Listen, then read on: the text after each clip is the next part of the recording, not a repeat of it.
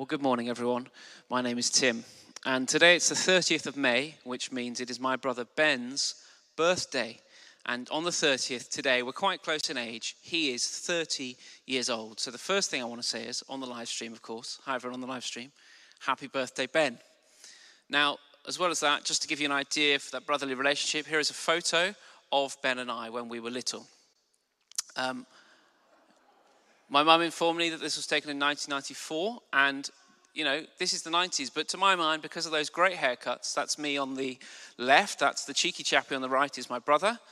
This is taken in the 90s, but to me, we look like World War II refugee children, and that's because we were dressed by my grandma.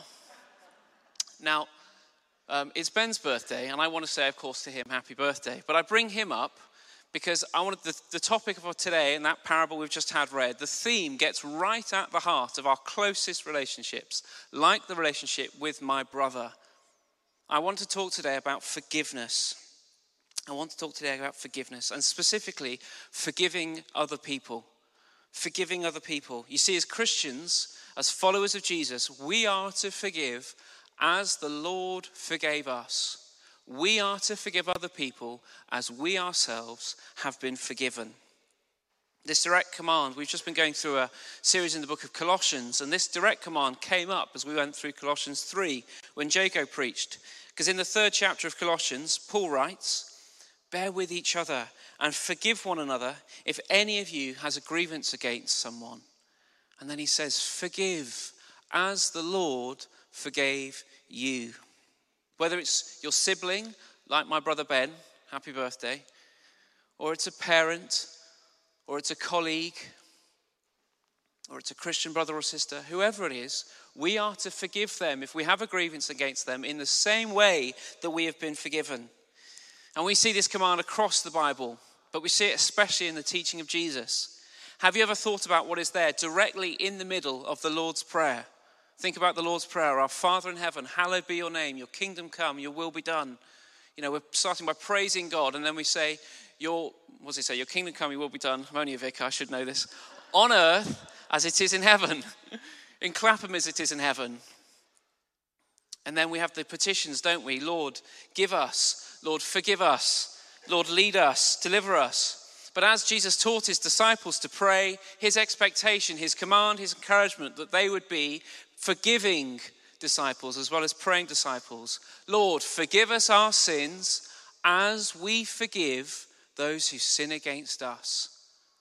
Even in the same breath as we say, Lord, forgive me, we say, God, we're going to forgive other people. So if we're Christians, we can't have the forgiveness of God without us forgiving other people. Now, forgiveness is a choice, but that means it's not an option. And this comes across so strongly in the parable that we've just had read for us by Sarah. Jesus teaches a parable about forgiveness. It's a parable about a king and two servants. But he tells it in response to a question from Peter. And then Peter came to Jesus and asked, Lord, how many times should I forgive my brother or sister who sins against me? Up to seven times?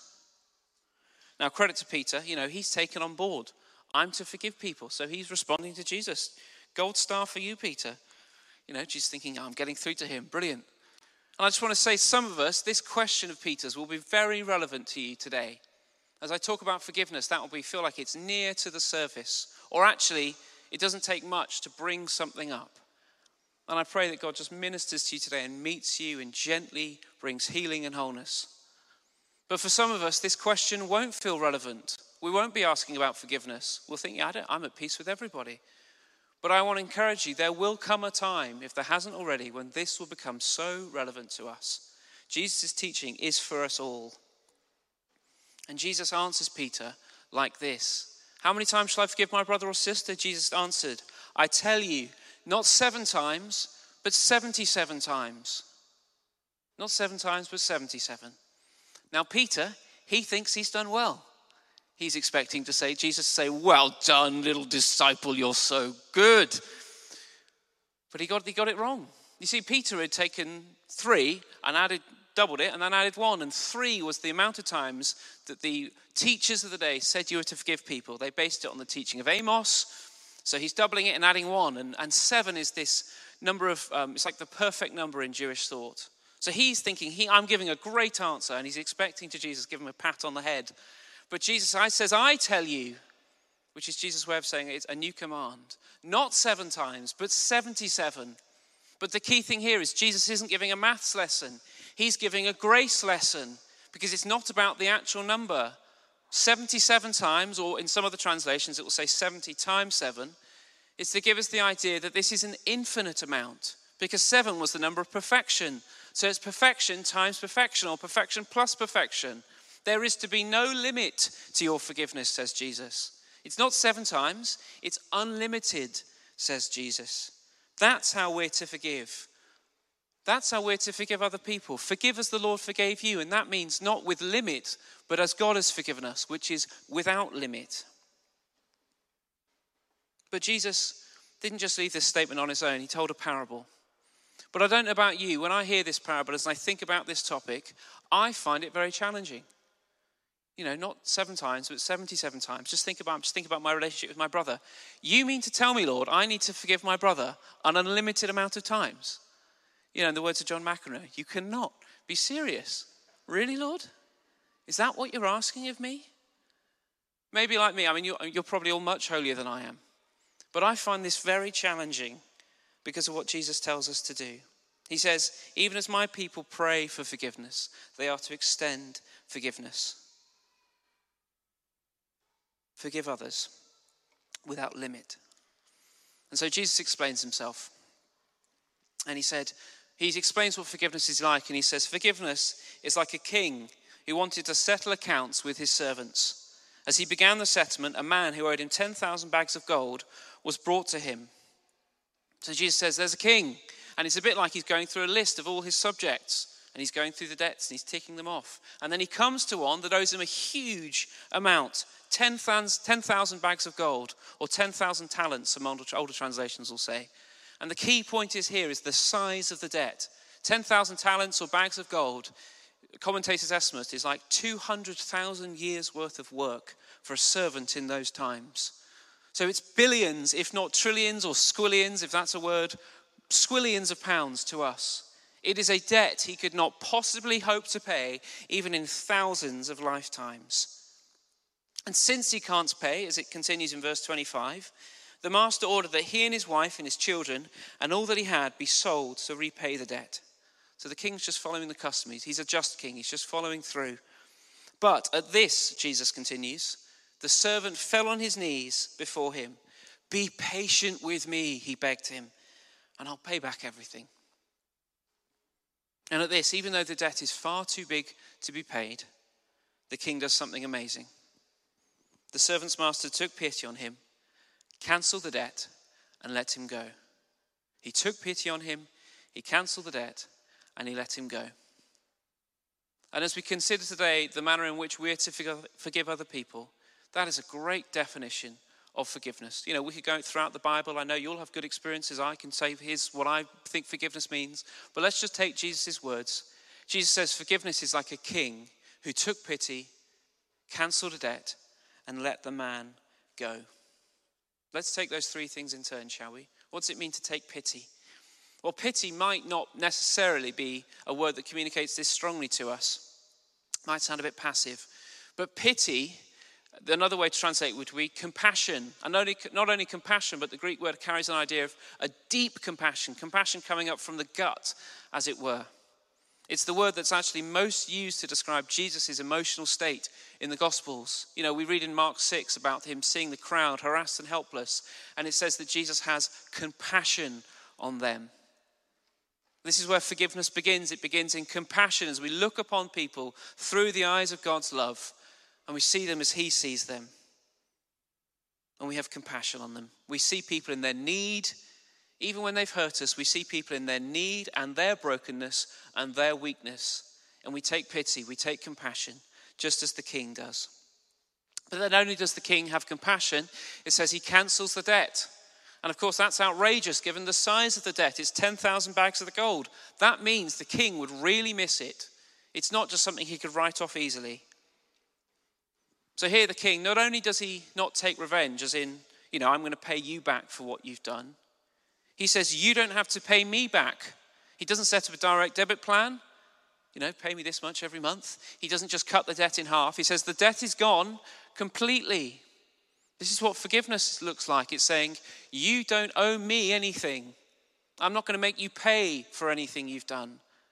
And I'm not going to pay you back for what you've done. The debt is cancelled. We don't owe each other anything. So the king takes pity, he cancels the debt, and then it says, The king let him go. And forgiveness will ultimately mean, as challenging as this might be, saying, I let you go. I'm free of you and you're free of me. Now, sometimes forgiveness means there is reconciliation. We are back in each other's lives. Sometimes it won't. Jesus taught just before this, uh, this passage in Matthew 18, saying, If someone sins and won't listen to you, to others, the church, then actually you're to walk away from them.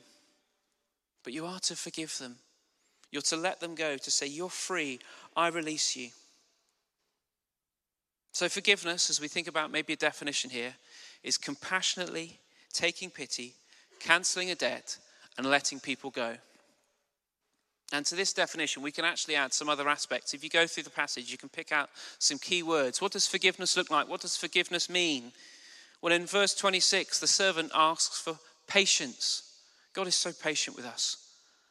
That's what we need when we forgive. We need patience. God is long suffering, slow to anger, and abounding in love. But also in verse 33, the master says that he showed the servant mercy, which is what we need to show. We need to show mercy. And then in verse 35, Jesus' command is that you need to forgive from your heart.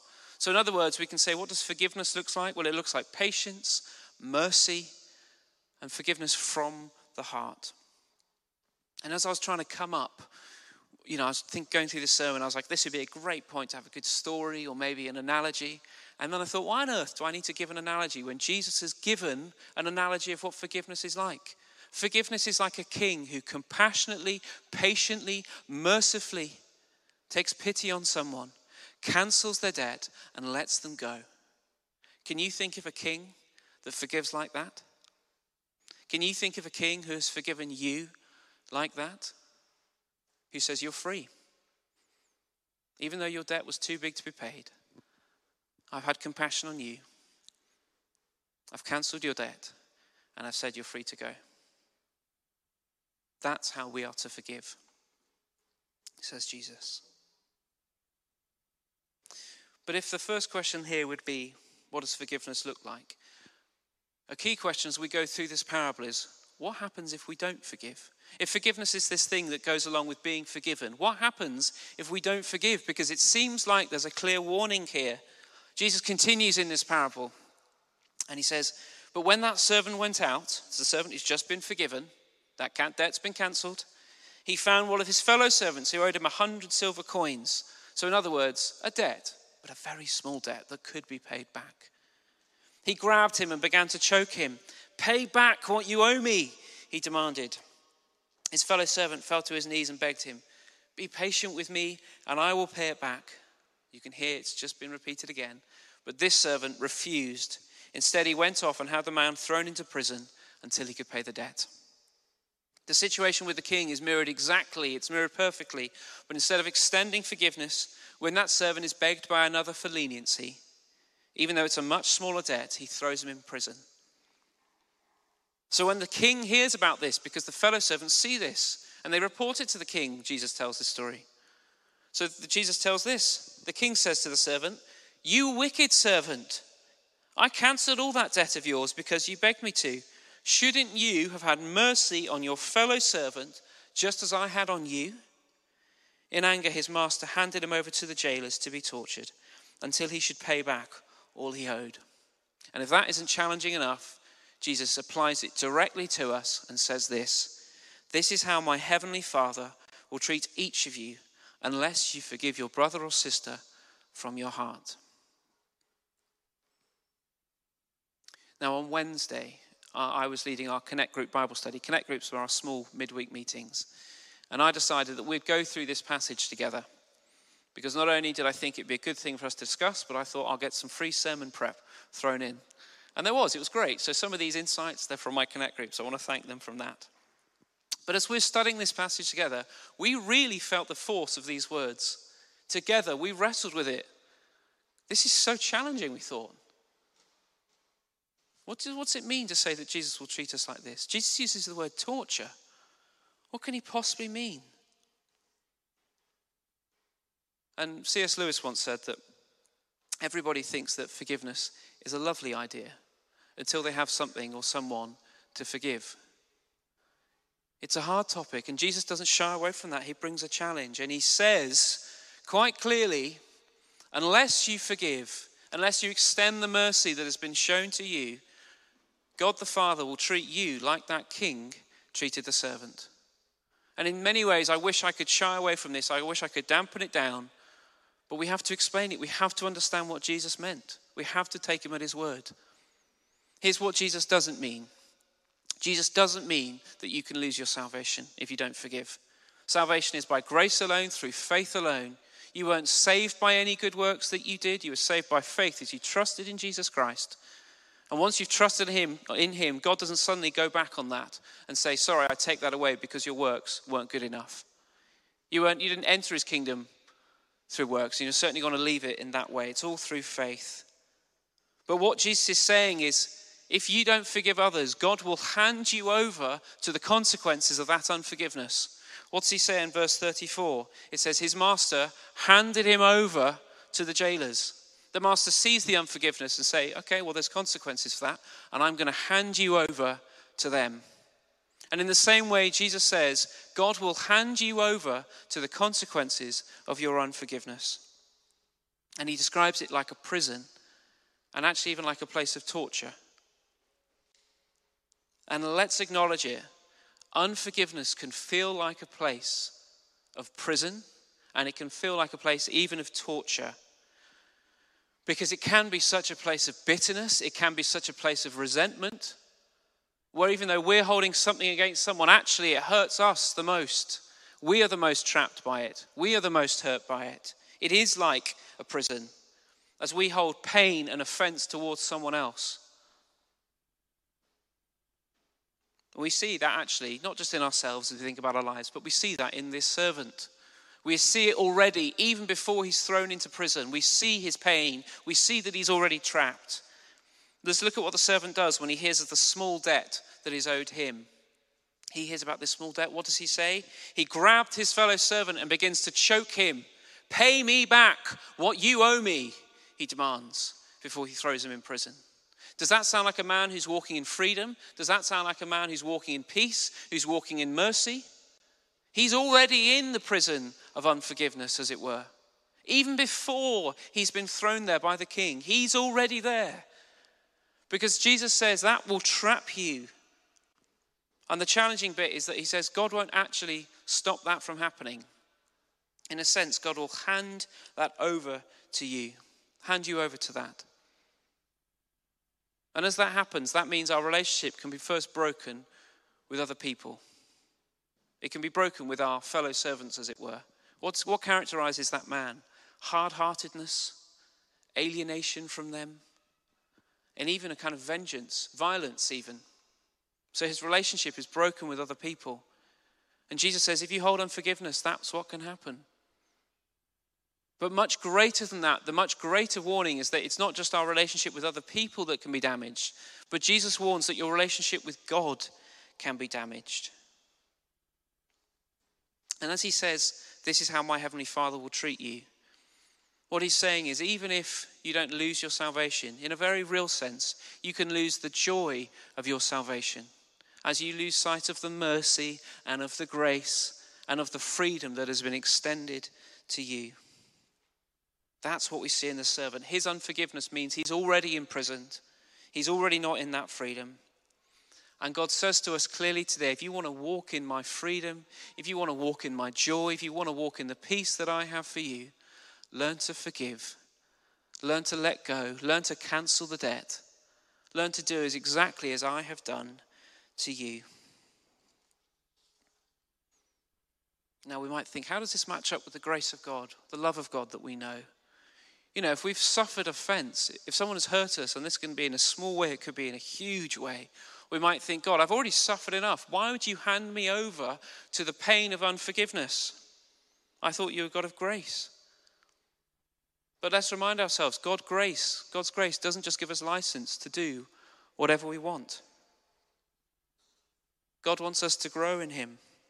His grace isn't cheap. But what really struck me as I was reading this again is that this is a warning in love from Jesus. He, Jesus said, I came to bring you life and life in all its fullness. And that happens as we walk out the mercy and the love and the forgiveness that God has shown us. But that doesn't mean it isn't hard. And in fact, for some of us, as I talk about this, you might already know this or you might face this in the future. This could be one of the hardest things you've ever had to do. Forgiving someone else, forgiving other people could be one of the hardest things you have ever had to do. If I think about my own relationships where this challenges me, it is with my brother Ben, whose birthday it is today. It is with my brother Ben. Someone I feel like I've had to forgive a lot, specifically for the way, now he's also had to forgive me, but I feel like I've had to forgive him, especially for the way he's treated my parents. And as I was preparing this talk, I felt like just the nudge of the Holy Spirit again saying, Tim, you need to forgive him. For the 78th time, as it were. And I needed to say, Ben, from my heart, I forgive you. Again. But I didn't say the again bit. I forgive you. I wonder what relationship this might touch on today for you. It could be with a friend, it could be with a colleague, it could be with a parent. It could actually be with yourself, a sense of needing to forgive yourself. Or it could be a sense of actually feeling like you need to forgive God somehow. But I want to encourage you today even as we face that challenge, whether that's now, right now, or as we face that challenge in the future, forgiveness and forgiving others is possible. It is possible. Even though it can feel like such a prison, even though sometimes, and when we're in that prison, we can recognize that. And we can say, I want to forgive, but I just can't. Or sometimes we don't even need, we don't even realize we're holding on to that bitterness until we're free from it. But Jesus says to us, forgiveness is possible. Last week, I was speaking to someone, and I happened to mention that I was preaching on this topic, and I said, I'm preaching on unforgiveness. And he proceeded to tell me a story. He said, Well, the hardest thing I've ever had to forgive was when my young daughter was kidnapped. And he said, Well, he was kidnapped by two people. And he said, I never thought I could forgive them. There is no way, he said, I thought I could forgive them. And there were two people. He said, There was a stranger, and then there was someone I knew. And he said, Actually, eventually, I felt like I could forgive the stranger. But he said it was the person closest to me. I didn't feel like I could forgive them. But he said, in God's grace, eventually I did. And I realized the freedom that came to me then. Another story is forgiveness. You might have heard this before, or certainly heard of this woman. There's a lady called Corrie ten Boom. And Corrie ten Boom was a Dutch Christian who hid Jews during World War II. Um, but unfortunately, she was caught by the Germans, and her, Corrie, and her sister, Betsy, and her father were taken to Ravensbrück concentration camp. Her father and her sister, Betsy, actually died in the concentration camp. But Corrie, she's an amazing woman. And after the war, she would travel about, and the main thing that she would speak on was forgiveness. And she tells a story of being in a church in Germany one time. And at the end of a talk, she saw a man walking up to her. And as the man walked up to her, she immediately recognized him as one of the cruelest guards from that concentration camp. And she could pitch, she said, I could picture him as he was then when I was a little girl. And that man came up to her and said, I was a guard at Ravensbrück, because he didn't recognize her, but she recognized him. And she said, as when he came up to her, she remembered the feeling of walking past him naked as a young girl with her sister. And she said, In that moment, I felt so cold and I felt so bitter and I felt so angry towards him. And he said to her something amazing. He said, I've become a Christian and I've received forgiveness for the many cruel things that I've done. But I ask now for God's grace for an opportunity to ask one of my very victims for forgiveness. And this is how Corrie ten Boom tells the story of what happened. This she tells the story of their dialogue. And Fräulein ten Boom wants him here forgiven. Will you forgive me? And I could not.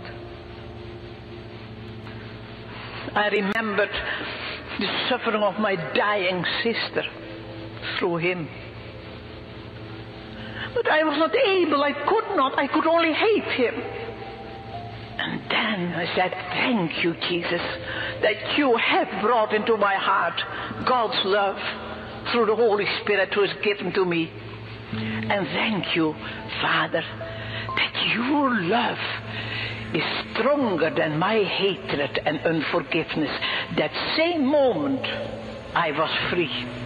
And I could say, Brother, give me your hand. And I shook hands with him. And it was as if I felt God's love stream through my arms. You never touch so the ocean of God's love as that you forgive your enemies. Can you forgive? No. I can't either. But he can. You'll never touch so the ocean of God's love as you learn to forgive your enemies. Through the forgiveness of God, even the victim of a Holocaust could learn to forgive a perpetrator of it. And in the same way, God says, I will help you forgive. Whatever has happened to you, whatever has been done to you, I will help you forgive. And I, I love what Corrie ten Boom acknowledges. She says, I can't possibly forgive in my own strength. I can't forgive. Can you forgive? Neither can I. But He can. And this is how it's possible because God has forgiven us, so we too can be forgiven. And Jesus says, You need to ask for God's help, and He shows us a few things that we need to ask for. Jesus says, You need to ask to see again the debt that you have been forgiven of. Ask God again, Show me, Lord, the great debt that you have paid for me. Show me again, Lord, because how easy is it for us to think we are the second servant who only owes the small debt to God? How easy is it to forget that we are all the first servant who owed the great king a debt that we could not possibly pay back on our own? And we need to ask God again show me, Lord, that you have forgiven me, that you have taken pity on me, that you've cancelled my debt, even though I could not pay it back, and you've let me go. God, remind me again, show me again. Help me not be hard hearted as the servant was. And also, help me not put my, myself in your place. You see, that servant puts himself in the place of the king as he judges his fellow servant. We need to ask God, show me, Lord, the great debt I've been forgiven of. But then also, we need to ask God again, Lord, show me the king who became a servant. Show me the king who became a servant. See, it's not spoken there of in the story, but the reason we're forgiven is at that moment when the king says, Your debt has come up, it's this big, and it cannot possibly be paid. Jesus Christ himself steps in and says, I'll pay the debt. Jesus Christ says, I will pay the debt for you. And that's already happened. There'll come a day we're all going to stand before the judgment seat of Christ. God is going to judge us. But Jesus is going to say of you, That one's mine. He's free. I've paid for him. And he did it because the king became a servant in our place. Ask God to show you that again, reveal his mercy to you again, so that you can see yourself and everybody through that great lens. And simply ask God to help you do this. God, help me to forgive as I've been forgiven. God, help me. God, help me walk this out. And then, Lord, help me walk in the freedom that you have for me. Amen.